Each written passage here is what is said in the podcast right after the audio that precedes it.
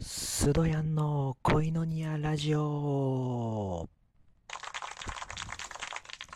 はい、皆さん、こんにちは、こんばんは、シャローム、お元気ですか？スドヤンです。えー、2019年もあとわずかとなりましたね。およそあともう3時間ほどで、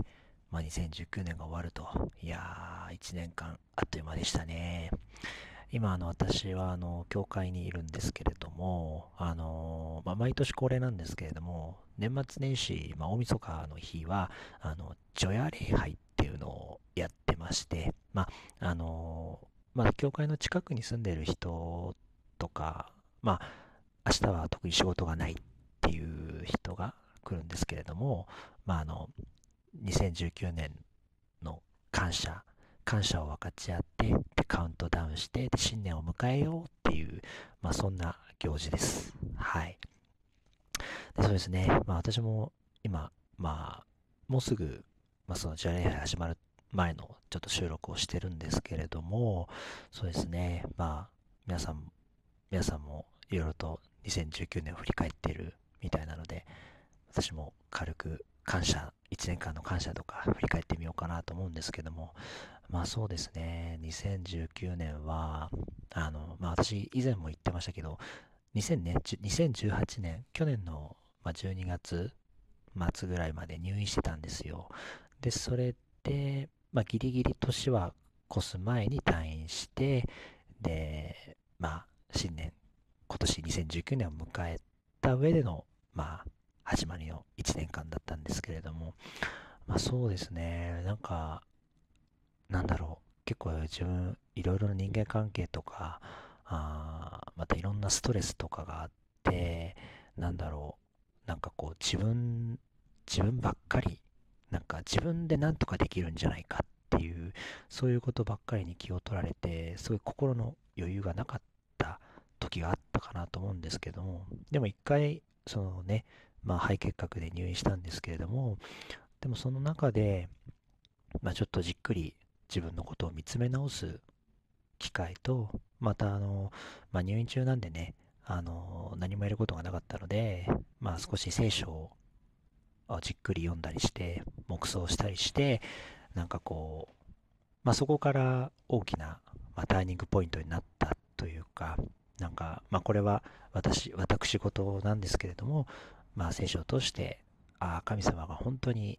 私のことを愛してくださる。私のことを本当に導いてくださるんだなっていう、まあそういう導きを、まあ、まあ体験して、まあなんかそれですごいう励まされたんですよね。それで、なんかこう、以前よりもすごいなんか性格が丸くなったかなっていうか、なんか自分ばっかりに頼るんじゃなくて、本当に、まあこれは信仰の話なんですけれども、まあ聖書の神様に委ねて、まあ、まあ、全て神様に任して、神様頼みで頑張ってみようみたいな、そんな感じで、まあ、そしたらでもね、今年1年間ってすごく丸く、なんか、ストレスもなく過ごせたっていうか、まあ、退院したばっかりなんで、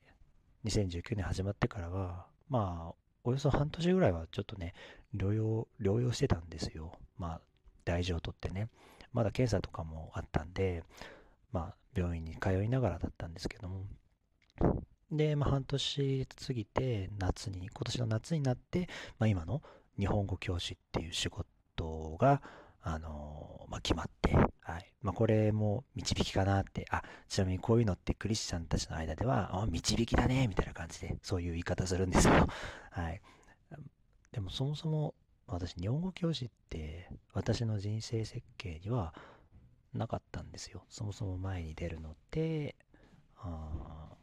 なかったので、あ、ちょっと失礼しました。一旦ちょっと切りました。失礼しました。ちょっと人が入ってきたんでね。はい、失礼しました。えっ、ー、と、何の話してたんだっけ？あ、そうそう、日本語教師の話なんですけど、そもそもその人生、私の、なんだろう、人生設計に日本語教師ってていう仕事は、当初はやる予定じゃなかったんですよ。そもそも前に出るっていうのが、まあちょっと苦手な方、自分では苦手な方かなって思ったんですけど、で、まあ、私のことをよく知ってくれている、まあ、同じクリスチャンの友達とか、あとは、教会の牧師先生とかから、ね、なんか私の、まあ、評価っていうと硬いですけど、なんかこう、前に出て何か教えるっていう賜物があるよね。まあ、カリスマがあるよね、みたいな そんな風に言ってくださってて、で、周りの人、で、僕先生をはじめ、周りの人からも、なんかこう、なんか先生を目指してみたらいいんじゃないか。で、特に、あの、日本語の先生とかいいんじゃないか。今すごい需要があるよっていうふうに、まあ、おっしゃってくださったんですよね。うーん、まあでも、その時は本当かなって私の中でも思ってたんですけど、でもまあいざその日本語教師ね、目指すためには、あの、まずは専門学校に行かないといけないんですよ。日本語教師養成講座っていうのを受けなきゃいけないんですけれども、まあ、そのね、その学校、横浜にあったので、まあ、ちょっとそれで説明を受けたんですけど、まあでも確かになんかあの、説明を受けてたら、本当に今この日本はすごいグローバル化してて、たくさんの留学生たち、まあ、海外の方がね、やっぱりいっぱい来てて、やっぱ日本語を必要としてる留学生たちですごい需要がある。で、それで本当に日本語教師も不足してるってことで、あの、まあ就職の面でも受かりやすいし、まあ、あとは、なんかすごい自分の中でもすごいめちゃくちゃ視野が広がるんじゃないかなっていう形で、どんどんね、なんかそういう背景とか説明を聞いてると、すごくやりがいが感じるようになってきたって、あ、やりがいっていうか、やりたくなってきたんですよね。で、やっぱり日本語教師それそれで、まあ、養成講座で受けますってことで受けて、はい、失礼しました。またちょっと一回切りました。すいませんね、もうなんか、結構やっぱ人がいるんでね、まあ、なんでもっと早く取らなかったんだって話なんですけど、まあ、うん、そうですね。まあちょっと話戻しますけど、まあそれで、まあ日本語教師やってみたら、やっぱ面白いなと思って、今本当にすごくやりがいを感じてます。留学生たちもね、なんかいろんな人いるんですけれども、まあ、まあ愛されるべき人たちだなって思って、ね、せっかく日本に来てくれたからね、やっぱり日本語をね、教えて、すごい歓迎したいなっていう思いもあったんですよ。だからすごい今面白くやってます。はい。ということで、でもそれまではね、本当に自分の人生の目的とか将来のビジョンとかが、ね、あの、私もいい年なんですけども、全然それまで見つからなくって、でも今はようやく人生のターニングポイントとして動き出したかなって思ってます。うん。なので、まあ、そこから、まあ、ずっと仕事をね、ようやく社会人、社会人の経験を始めて、まあ今に至るっていうか、ほぼ日本語教師の話しかしてないじゃんって思うんですけど、あ、でも、そこから、でも、このラジオトークにも出会って、で、まあ、あの、やっぱりこう話すの、やっぱりすごい好きだなと思ったし、またなんかこう、やっぱり、あの、まあ、本当に私が単に聖書オタク、キリストオタクなので、でもなんかなんとなく本当にそれを伝えたいっていう意欲が大きかったので、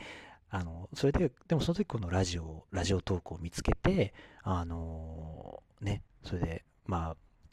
いろいろと自分勝手に話してるんですけれども、でも、なんかみんながすごい励まされてほしいなって、私もなんかそういう聖書を聖書を通してすごい励まされたり、いろいろ感謝があったりと、いろいろとパッとなんかね、変わった経験があったので、なんか皆さんも、もちろんなんかこう、ね、聞いてる人たちの価値観を曲げるようなことはしないですけれども、まあでもこんな考え方があるよっていうことを本当に教えたいな、教えたいなってごめんなさいね。上から見てですいません。なんか伝えたいなって思ったんですよね。はい。まあそんなこんなで日本語教師の仕事も始まって、まあ趣味であるラジオトークも始められて、あの、すごい、あの、充実した1年間じゃなかったでしょうかね。はい。本当に、あの、良かったと思います。はい。ね、光栄で、小声で申し訳ないです。ぜひ音量を上げて聞いてください。まあ、こんなたわいない私の雑談ですけれども。はい。あ、で、ね、やっぱこのラジオトーク出会えたことでね、まあ、私ちょっと乗り遅れてしまったんですけどね、皆さんなんか、運営さんありがとうってタグをつけてね、あの運営さんに感謝を述べてたんですけどね、私もこの場を借りて感謝を述べたいかなと思ってます。あの、ラジオトークという素晴らしいこのアプリを作ってくださった、井上社長さんやミルテさんなど運営の方々本当にありがとうございます。私もこのラジオ出会えて、あの、本当に前々、でもラジオ自体本当に私も前々からね、こういうのやってみたかったんですよね。なんか、うん。で、本当にそんな時に気軽にね、ラジオを作れるし、本当に素晴らしい、ものを開発してくださったなと、本当に感謝、感激、雨あられです。でね、本当にラジオトーク始めてからも、でも運営さん、ミルテさん、井上社長さんらが、本当により良くしていこうと、本当に陰ながら多分、そういう努力してくださってて、いろんな企画をね、考えてくださったり、いろいろと連携して、なんかこう、リスナーさんたちや、楽しめたり、また、トーカーさんもすごい楽しめたりと、たくさんの企画、運営をしてくださって本当にありがとうございます。本当にいつもね、私は、まあ、あまりちょっと企画に私はあまり参加できてる方ではないんですけれども、でも、いろんな人のトーカーさん聞いたりしてすごく楽しませていただいております。本当に、えー、運営の皆さん、ありがとうございます。この場で、あね、素晴らしい、今年は素晴らしいこのラジオトークというものに出会えたこと、本当に感謝しております。運営さん、ありがとうございます。はい、えー、小声ながらね、そういうグダグダで申し訳ないんですけれども、こんな雑談聞いてくださってありがとうございます。あね、この恋のニアラジオもどれくらいの人が聞いてくださっているかわからないですけれども、まあ、もしよろしければ来年2020年もこの恋のニアラジオよろしくお願いいたします。はい、それではここまで聞いてくださってありがとうございます。あ今年はここで締めたいと思います。あなたは愛されるために生まれた人です。それでは皆さん、良いお年を。シャローム